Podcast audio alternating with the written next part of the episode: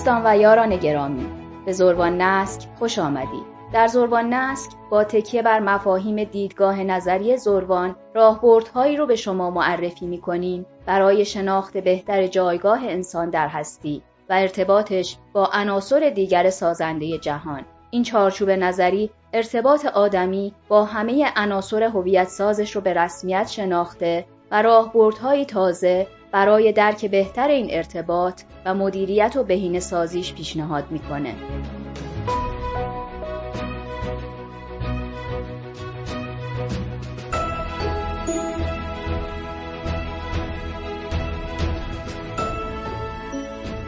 در 21 کمین بخش از زروان نسک بحثی رو دنبال می‌کنیم که ارتباطی مستقیم با شناخت هویت فردی و اجتماعی هر انسانی داره پیوند آدمی با تمدن و پیشینه تاریخی سرزمینی که در اون زاده شده و پرورش پیدا کرده بخشی مهم و سرنوشت ساز از شخصیت و هویتش رو تشکیل میده و مسیری ویژه برای ادامه حیاتش ترسیم می‌کنه. در این برنامه هم در ادامه مباحثی که با محوریت تاریخ تمدن ایرانی طرح شد می‌خوایم باز هم درباره کتاب داریوش دادگر صحبت کنیم و این بار به بررسی و تحلیل نقش داریوش بزرگ در شکلگیری هویت انسان ایرانی در چارچوب سرزمینی که ایران نام داره بپردازیم.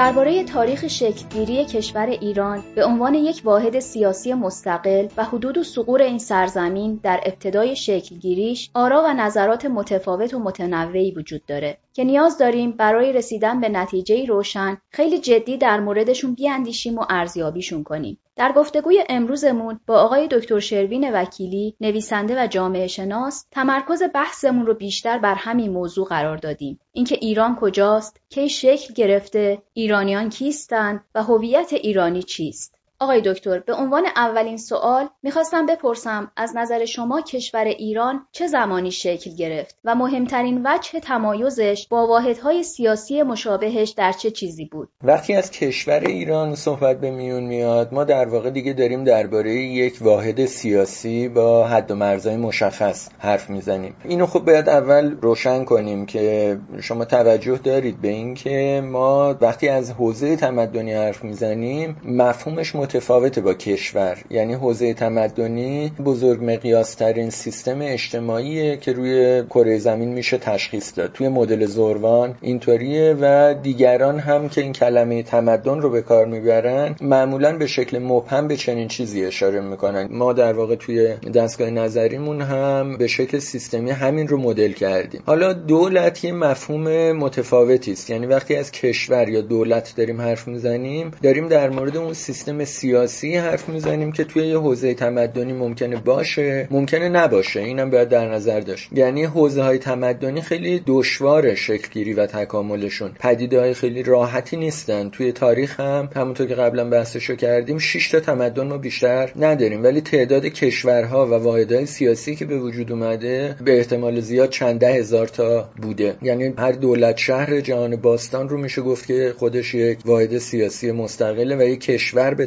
تعبیری تعریف می‌کرده. حالا توی این بافت وقتی نگاه کنید یه نکته مهم اینه که حوزه های تمدنی معمولا هیچ واحد سیاسی کلشون رو پوشش نمیده. یعنی چی؟ یعنی دولت و کشور به لحاظ آماری به طور عادی همیشه کوچیکتر از واحد تمدنیه. مثال بزنم خدمتتون. ببین مجسم کن که ما توی قاره آمریکا دو تا تمدن داریم بومی. یکی تمدن آمریکای مرکزی یکی آمریکای جنوبی. آمریکای مرکزی همونیه که بعدا میشه دولت آستک یعنی بزرگترین توسعه سیاسیش دولت آستکه آمریکای جنوبی بزرگترین توسعه سیاسیش کشوری یا دولتی رو ایجاد می‌کنه که به اسم اینکا الان شناخته میشه. خب شما وقتی قلمرو سیاسی این دوتا دولت رو نگاه کنید می‌بینید این منطقه خیلی محدودی اتفاقا. اما قلمرو تمدنی یعنی اونجایی که زبان و دین و سبک زندگی و ساختار جمعیتی و ویژگی های اجتماعی مثلا آمریکای مرکزی آمریکای جنوبی رواج داشته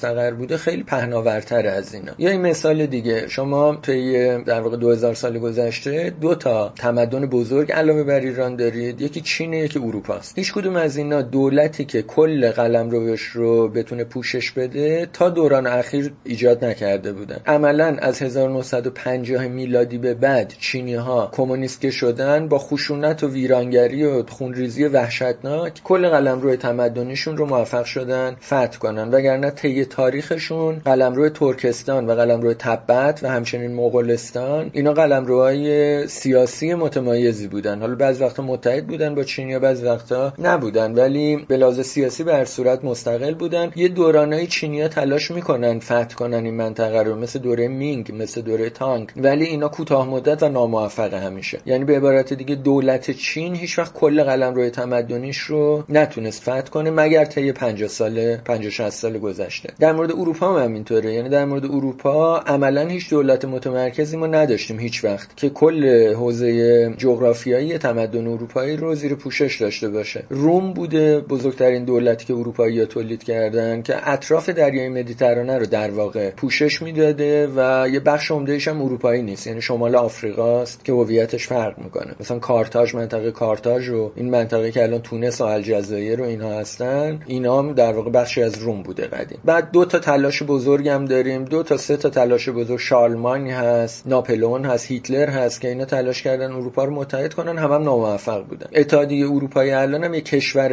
یک پارچه نیست. یک اتحادیه بین سری کشور. اتحادیه بیشتر امنیتی و اقتصادی هم است تا سیاسی. بین تمام این تمدن ایران یک وضعیت خیلی غیرعادی داره. چون که کل قلم رو سرزمینی تمدن ایرانی برای بخش عمده تاریخش یک دولت متمرکز داشته. یعنی طی 26 قرن گذشته ما حدود 20 قرن خیلی عدد بزرگی این. ما یه دولت پایدار داشتیم که کل قلم رو سرزمینی ایران زمین رو زیر پوشش قرار می‌داده. این خیلی غیر عادیه چون حوزه تمدنی مساحت های خیلی بزرگ دارن. بین 6 تا 10 میلیون کیلومتر مربع مساحتشون. مال ایران حدود 10 میلیون کیلومتر مربع. و دولت های خیلی عظیم لازمه برای اینکه بتونن همین قلمرو رو پوشش بدن و این دولت ها اصولا ناپایدارن. به لحاظ تاریخی این رو می‌دونیم. اینکه ما دولتی داشته باشیم مثل دولت هخامنشی که 230 سال عمر داره دولت ساسانی و اشکانی بعدتر دولت سلجوقی دولت صفوی حتی دولت آل بویه اینا دولتایی هستن که خیلی عظیمن خیلی بزرگن. اینا هر کدومشون 5 میلیون کیلومتر 6 میلیون کیلومتر در مورد هخامنشیان بیشتر. 10 12 میلیون کیلومتر مربع رو زیر پوشش دارن و مدت طولانی دوام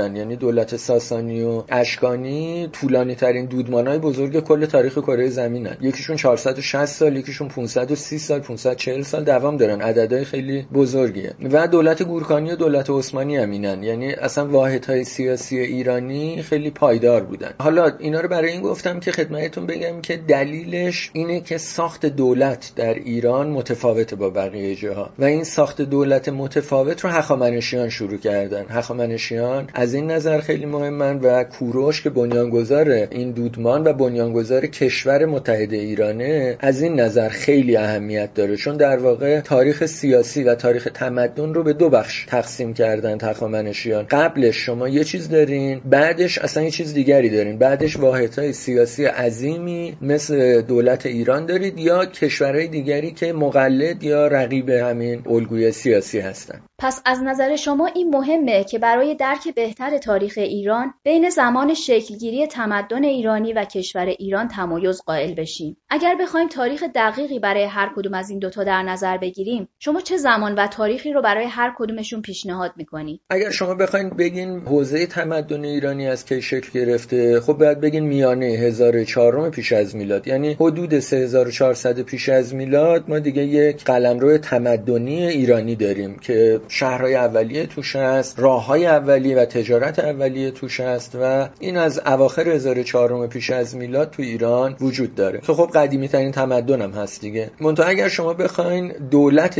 متمرکز یعنی کشور یک پارچه ایران رو بگید این در یک تاریخ خیلی مشخصی در روز هفتم آبان سال 539 پیش از میلاد تأسیس میشه. با پیوستن بابل به قلمرو سیاسی هخامنشیان یعنی تا قبلش منطقه میان رودان که منطقه خیلی مهمی هم است. از سوریه و فلسطین و شبه جزیره عربستان و اینا رو همه رو زیر پوشش داره. این منطقه جزء قلمرو کوروش نبود تا قبل این تاریخ. در این تاریخ بابلی ها اتفاقا خیلی مسالمت آمیز دروازه‌هاشون رو باز می‌کنن. شاهشون البته میجنگه و شکست می‌خوره. پشتیبانی مردمی هم نداشته ظاهرا. و کوروش در صلح و صفا وارد بابل میشه در این روز و بدون خونریزی میان رودان هم میپیونده به در واقع اتحادیه سیاسی کشور پارس. که کوروش تأسیس کرده. از این لحظه شما می‌تونید بگید کشور ایران دارید.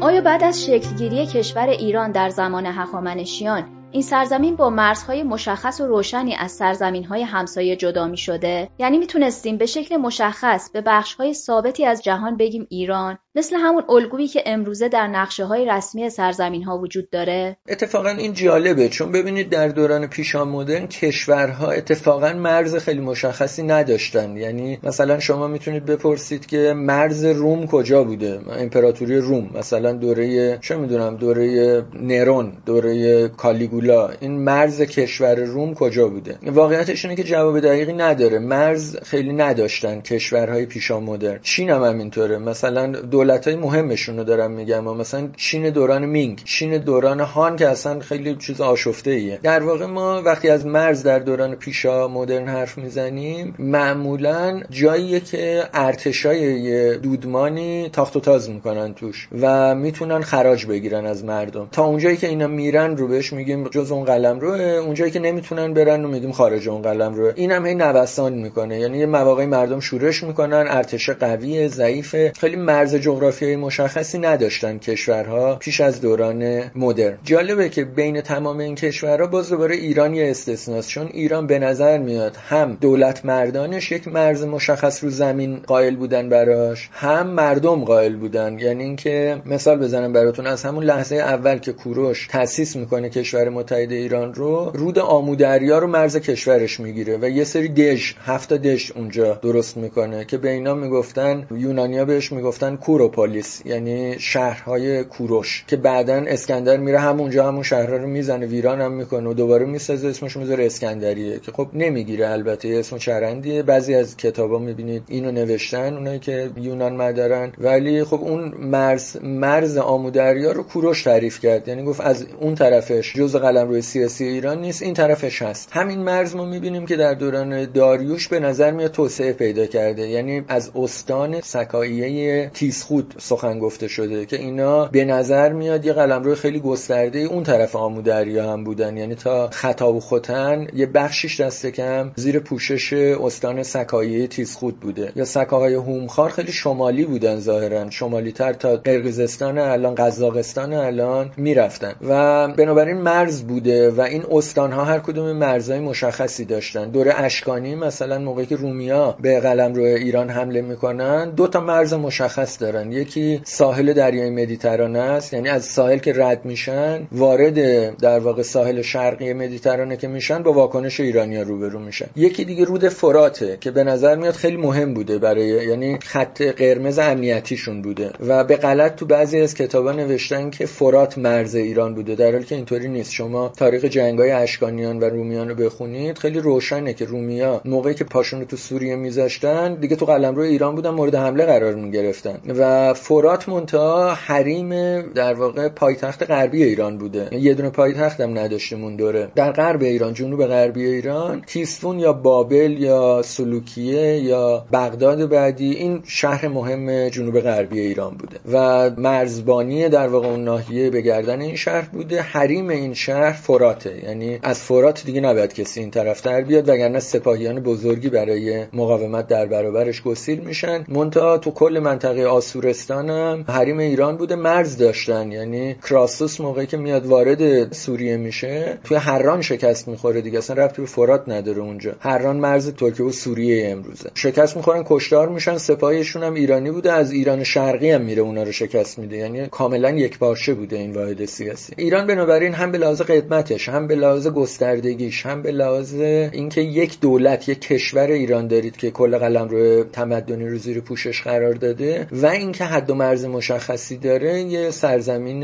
استثنائیه توی تاریخ جهان. معمولا نظرات مختلفی وجود داره درباره اینکه سرزمینی که ما امروز به اسم ایران می‌شناسیم در دوره های مختلف چه نامهایی داشته. بعضی ها نام ایران رو جدید و مربوط به دوران مدرن می‌دونن و بعضی هم معتقدند این نام به دورانهای بسیار کهن مربوطه. آیا در متون به جامانده از گذشته های دور نام ایران به عنوان شناسه‌ای برای نامیدن سرزمینی به کار گرفته شده؟ اسم کشور ایران اومده. ببینید الان شما مثلا تو کتابا این کتابا رو جنبه آکادمیکم الان دارن خیلیاشون. یه خطای فاحش و رایجی رو که می‌بینید اینه که میگن مفهوم ایران از دوره ساسانی به وجود اومده. یعنی کشور ایران محصول دوره ساسانی خب این خیلی حرف پرتی است. یعنی یه چیز خلاصه بهتون بگم. توی جامعه شناسی شما یه قانون دارین. این اصلا چیزه. یه قاعده جهانی مربوط به همه جاست. که هر جا شما واحد سیاسی داشته باشین هویت جمعی رمزگذاری شده درست می‌کنه. حتی واحد سیاسی کوچیک. یعنی شما یه دولت شهر کوچیک هم داشته باشین چه می‌دونم دولت شهر شروپاک در هزاره سوم پیش از میلاد در میان رودان. دولت شهر اریدو دولت شهر نیپور. اینا هر کدومشون 5000 نفر 6000 نفر جمعیتشون بوده. خیلی خیلی کوچولو بودن. از این محله تهران کوچیک‌تر بودن هر کدومشون. منتهی واحد سیاسی بودن برای خودشون. یعنی یه ارتشی داشتن یه شاهی داشتن می‌رفتن با هم دیگه میجنگیدن. تو هر واحد سیاسی شما هویت جمعی و هویت ملی پیدا می‌کنید اینا هم دقیقا داشتن. یعنی مثلا نیپور خدای خودش رو داشته. اصلا مدعی مرکزیت دینی بوده تو کل میان رودان بعدا هم به کرسی میشونه این ادعا رو. اریدو همینطور. اینا یه قاعده جهانیه. بنابراین اینکه شما فکر کنید مثلا یه دولت عظیمی مثل دولت هخامنشی مثل دولت اشکانی به وجود میاد. بعد سه قرن پنج قرن یه دفعه تداوم داره. یه دونه دودمان توش. دفاع می‌کنه از خودش در برابر محیط بیرون. سازماندهی می‌کنه. متن تولید می‌کنه متن هویتی و دین تولید می‌کنه تو خودش. بعد این کشور اسم نداره مردم نمی‌دونن تو این کشور دارن زندگی می‌کنن یه حرف خیلی پرتیه. یعنی همیشه برای من شگفت انگیز بوده که حرفی که انقدر بی ربطه چجوری به کرسی نشسته. و اینکه دارم میگم و به کرسی های دانشگاهی این حرف نشسته. یعنی مثلا کتاب ایده ایران نیولی رو اگه بخونید که بسیار نیولی آدم دانشمندی است ولی آشکارا جامعه شناسی سر در نمیاره. یعنی موضوع بحثش اصلا نمی‌دونه داره در مورد چی حرف می‌زنه. در مبنای یه سری متون که ناقص هم هست به نظر من یه نتیجه گیری های عجیبی کرده. تو ایران خودمونم خیلی از نویسندگان همین رو تکرار کردن. خارج ایران که اصلا سرمشق نظری ایران ستیزانه سعی می‌کنن ایرانو کمرنگ کنن. خود ایرانیایی که اون طرف صاحب کرسیان دقیقا تو همین چارچوب حرف می‌زنن معمولا. منتها به عنوان قاعده خدمتتون بگم شما واحد سیاسی داشته باشین هویت جمعی دارین و اون هویت جمعی رمزگذاری میشه اگر دولت داشته باشین و هویت ملی درست می‌کنه. حالا هویت ملی بدیهیه که هویت ملی مدرن یعنی ناسیونالیسم مدرن خب بدیهیه که مدرنه و قبلا نبوده. منتها هویت جمعی و هویت ملی فقط ناسیونالیسم نیست که. یعنی مثلا رومیای جهان باستان چینیای دوران تانک اینا هویت ملی داشتن برای خودشون دیگه. اصلا ربطی به ناسیونالیسم نداره ربطی به مدرنیته نداره. ناسیونالیسم شیوه مدرن اروپایی متأخر مال 150 سال قبل برای صورتبندی هویت ملی. خیلی جدیده خیلی ناقصه خیلی هم ویرانگر بوده. اصلا ناسیونالیسم روش خوبی برای صورتبندی هویت نیست. این به درد اروپایی های مدرن میخورده برای دوره اونم تازه. اینا رو همه رو با هم دیگه یکی نباید گرفت. هویت جمعی هویت ملی بر مبنای دولت شکل می‌گیره. پس میشه اینطور گفت که ایرانیان از زمان شکلگیری دولت واحد هخامنشی و تعیین مرزهای جغرافیایی مشخص دارای یک هویت جمعی شاخص بودند و چارچوبها و ویژگیهای خاصی برای شناسایی و تمایز اونها وجود داشته؟ در ایران از لحظه که شما دولت یک پارچه دارید هویت ملی هم حتما دارید و توی متون اینو روشن میشه نشون داد و هویت ملی ایران مقدم بر این هویت سیاسیه. یعنی جالبه که ما برای ایران در کل تاریخش تا یه سه هزار سال گذشته دو تا اسم داشتیم. یعنی این کشور رو به دو اسم میخواندند. یکی پارسه که به طور مشخص از سال 520 پیش از میلاد به بعد یعنی از دوران داریوش بزرگ به بعد شما مشخصا اسم بوم پارس برای کشور ایران به کار میره. یعنی مثلا تو کتیبه بیستون می‌خونید که داریوش میگه اهورامزدا بوم پارس را بپاید. خب ترجمه‌ای که شده که خیلی بی ربطه مثلا اینه که اهورامزدا چه می‌دونم استان فارس را مراقبش باشه. یا نمی‌دونم قبیله یه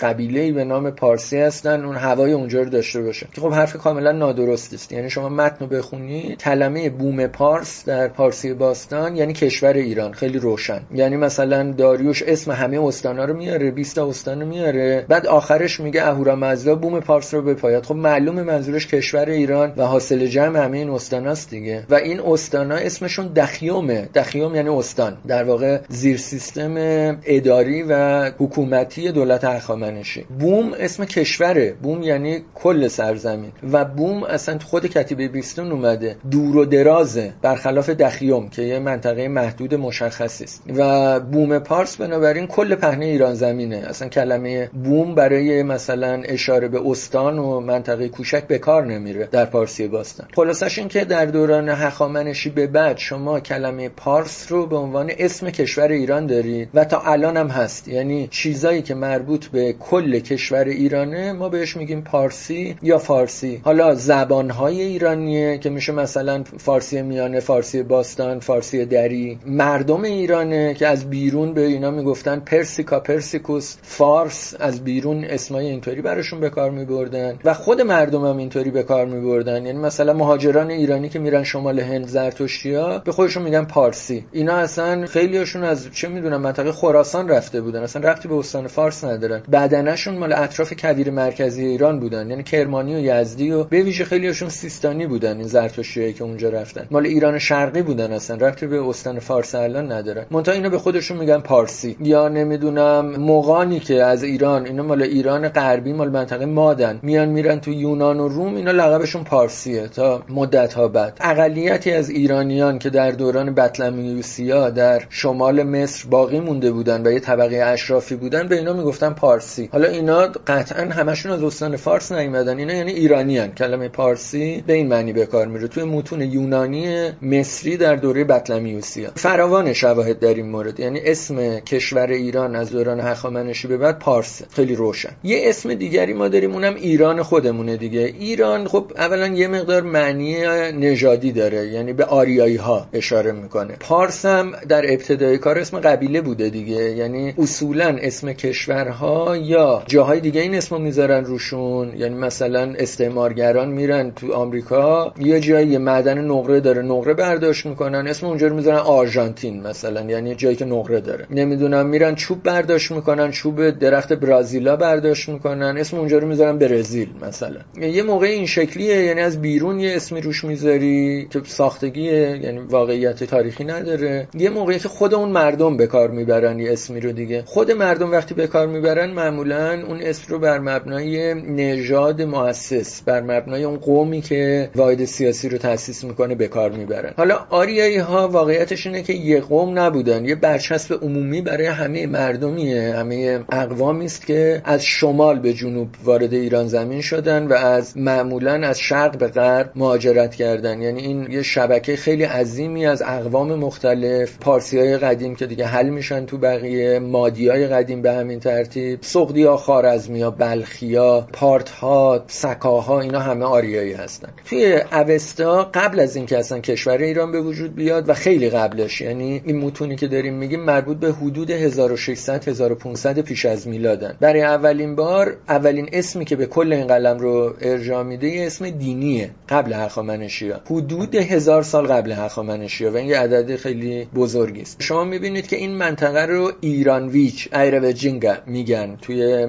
اوستا. و توی منابع هندی هم همینطوره. تو منابع هندی هم به این منطقه میگن آریاورتا یعنی قلمرو آریایی ها همون کلمه ایران ویژه در واقع به شکل دیگری. و یعنی گرداگرد آریایی ها قلمرو آریایی ها و این اسم هم میشه ایران کم کم. پس بنابراین شما برای ایران دو تا اسم از اولش دارین. اسم دینیش ایرانه یا ایران ویژه که تو اوستا اومده توی مثلا مهابهاراتا اومده توی پوراناها اومده تو متون پهلوی اومده. ایران ایران یا ایران ویژ این اسم از دوران اشکانی میانی اشکانی به بعد جنبه ملی پیدا می‌کنه. دیگه دینی نیست و کشور ایران شکل می‌گیره و بعد دیگه دوره ساسانی اصلا لقب همه مقامات کشوری ایرانه. یعنی ایران سپاه بد دارین ایران دبیر بد دارین نمی‌دونم ایران گنجور دارین اسم همه این شکلی میشه. اسم مقام ها در واقع تو دیوان سالاری اینجوری میشه. یه اسم دیگه هم پارسه که دوره هخامنشی دلالت سیاسی داره. کم کم دلالت فرهنگی پیدا می‌کنه. یعنی میشه هویت فرهنگی ایرانیان. به زبان و به خوراک و به لباس و به مهاجران ایرانی و به اینا بیشتر اطلاق میشه.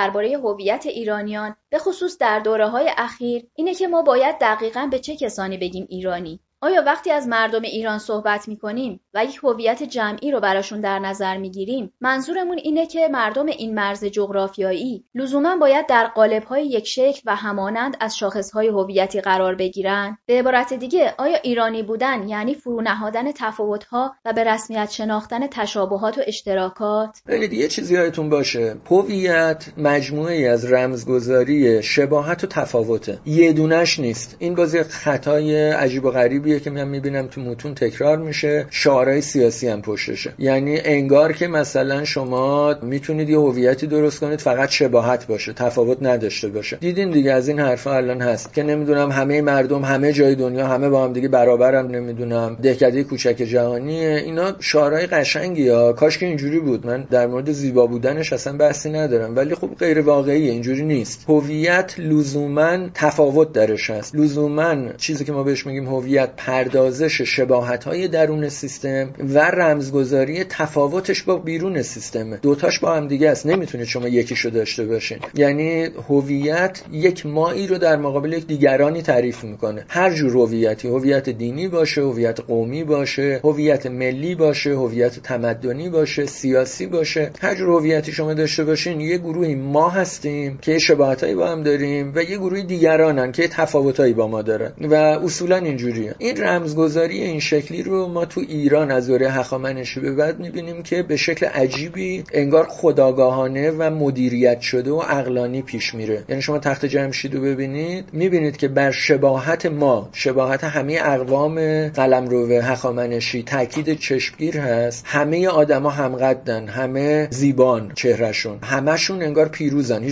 شما اونجا بنده و برده و شکست خورده اصلا نمی‌بینید. همه مسلحن. همه لباسای بومی خودشون. خودشونو دارن. بعد یه تفاوتایی هم دارن. یعنی تفاوتای قومی هم مورد تاکیده. مثلا کلاهاشون متفاوته یا های اقتصادیشون اون هدیه‌ای که میارن متفاوته. یعنی دوران هخامنشی یک خداگاه شدن در مورد مفهوم هویت ما می‌بینیم. و خب این خیلی مهمه. این باعث شده ایران این ویژگیهایی که گفتم رو پیدا کنه. یعنی تداوم پیدا کنه. زیر های داخلیش به هم بچسبن به هم دیگه جوش بخورن. به این خاطر که تفاوتاشون به رسمیت شناخته می‌شده. و شباهت های بزرگتر بهتری که به نفع همه است رو می‌تونستن تعریف کنن رو خودشون. یعنی همه می‌گفتن ما ایرانی هستیم. حالا این ایرونیا یه گروهشون دینشون اینجوریه یه گروه دینشون اونجوریه یه گروه نژادشون اینجوریه یه گروه دیگری متفاوته یه گروه زبان مادریشون زبان قومیشون فلانه یه گروه بهمانه. جغرافیاشون یا نمی‌دونم چیزای دیگه محلیشون ممکنه متفاوت باشه ولی همشون توی یک کل بزرگ با هم دیگه جوش خوردن و این هویت ایرانی رو ایجاد کرده. خب برگردیم به کتاب داریوش دادگر. در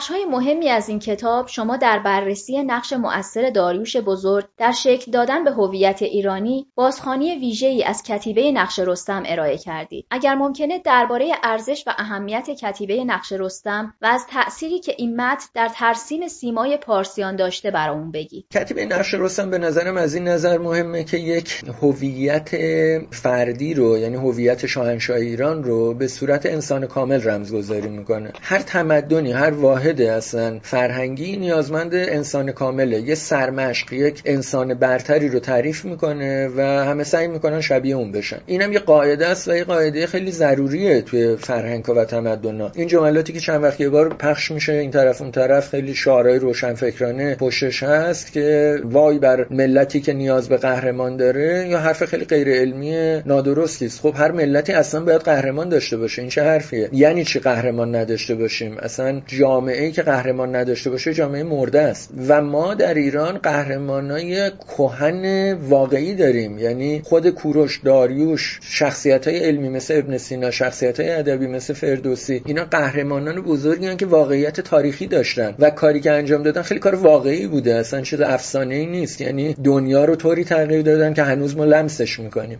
بله مثلا شما اسپایدرمن و بتمن و سوپرمن رو موقعی که مقایسه می‌کنید با رستم و آرش و گرشاس به این نتیجه می‌رسید که خب خیلی سطحی هن اینا. ولی اینا مالی یه جامعه یعنی که کلا 300 400 سال عمرشه و قهرمانانش رو تازه داره ابداع می‌کنه در یک ماشین تکثیر فرهنگی مدرن به نام مثلا هالیوود. و اون جامعه اینطوری اینو تولید می‌کنه دیگه. ولی اونم روش قهرمانسازی مدرن فرنگی است. منتها ما قهرمانانمون هم تاریخی هم اساطیری خیلی قدیم خیلی غنی خیلی پیچیده داریم و خیلی هم عالیه. و این قهرمانان از یک سرمشق تمدنی پیروی می‌کنن که در واقع میشه تصویر انسان کامل. و توی نقش رستم اینو ما می‌بینیم. یعنی داریوش در واقع انگاره خودش رو که در اون لحظه که داره اینو میویسه داریوش هم مقتدرترین آدم کره زمینه هم بزرگترین واحد سیاسی کره زمین رو فرمان رواشه هم بازسازماندهی کرده با موفقیت این واحد سیاسی رو یعنی کشور ایران رو طوری که دیگه دوام میاره از اون به بعد تا الان. و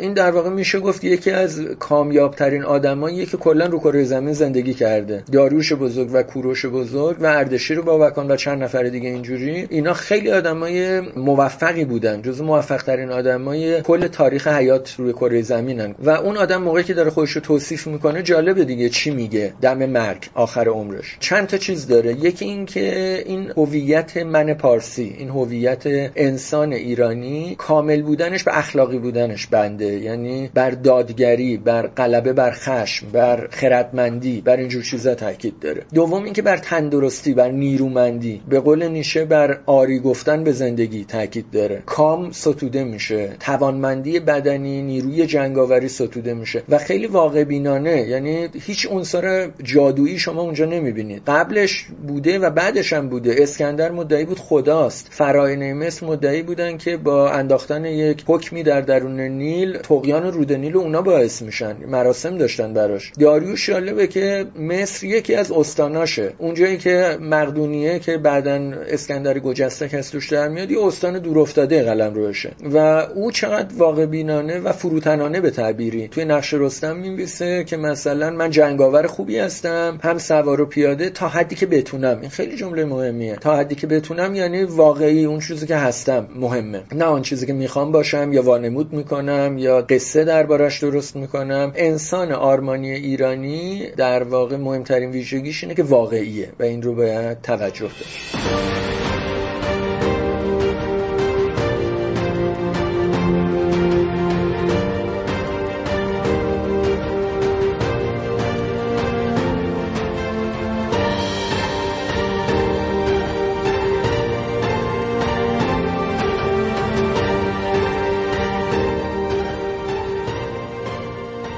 نظر شما داشتن الگوی مستحکم از انسان کامل که تصویرش رو در بازخانی شما از کتیبه نقش رستم میشه دید چه فایده‌ای برای مردم ایران داشته؟ یعنی دلیلی وجود داره که بگیم این یادگار ارزشمند داریوش بزرگ بعدها به درد وارثان این سرزمین خورده و هویتشون رو از دستاندازی و تهاجم مسئول نگه داشته؟ خب آره دیگه نتیجه این میشه که موقعی که مثلا مقدونیا و مغولا و روسا و پرتغالیا و اینا دست اندازی می‌کنن به قلم روی ایران فوری توش حل میشن. چون ساخت فرهنگیشون ابتداییه. اصلا اندیشیدن به انسان کامل توی ایران از گاهان زرتشت سه هزار سال همه دارن در این مورد فکر می‌کنن تو ایران. این یه امر جدیده مثلا توی تمدن اروپایی. خیلی خیلی جدید از دوره در واقع از قرن 17 هم اواخر قرن 17 میلادی. 300 خورده ای سال اروپایی دارن به این موضوع فکر می‌کنن. قبلش هر آنچه که میگن وامگیری از ایرانه. یعنی توی بافت مسیحی خیلی هم ساده انگارانه و ابتدایی. حالا یا مسیحیه یا میتراییه یا یه جاهای سنت یهودیه ولی بومی بر صورت نیندیشیدن در این مورد. چینی ها هم جالبه که واقعا هیچ وقت به طور انتزاعی و جدی به این موضوع نیندیشیدن. هنوزم نیندیشیدن. یعنی آخرش هم یه الگوی اروپایی کمونیستی رو وامگیری کردن. تو ایران ولی خب این بوده و انبوهی از متون و جبهه بندی ها و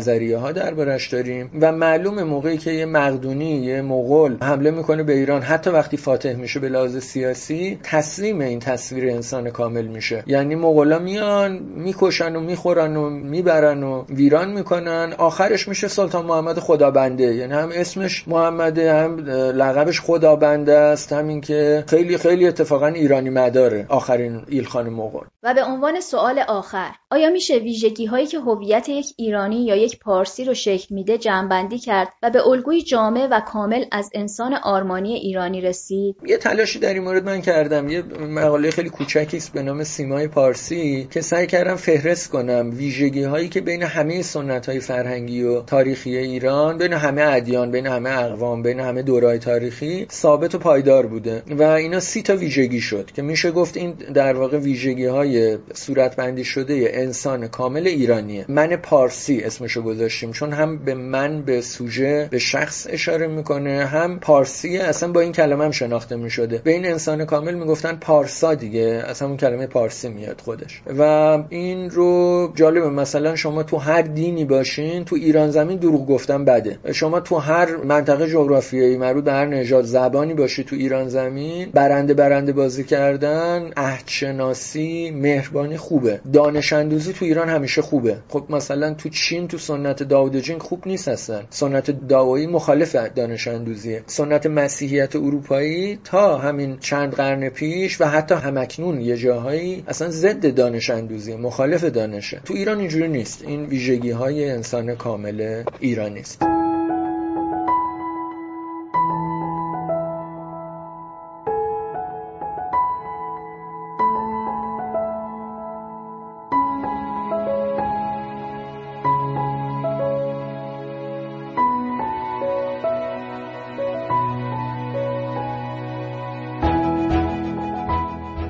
دوستان و یاران گرامی به پایان 21 کمین بخش از زروان نسک رسیدیم.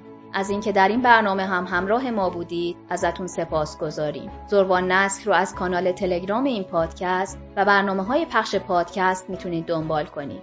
تا قرار بعد برقرار باشید.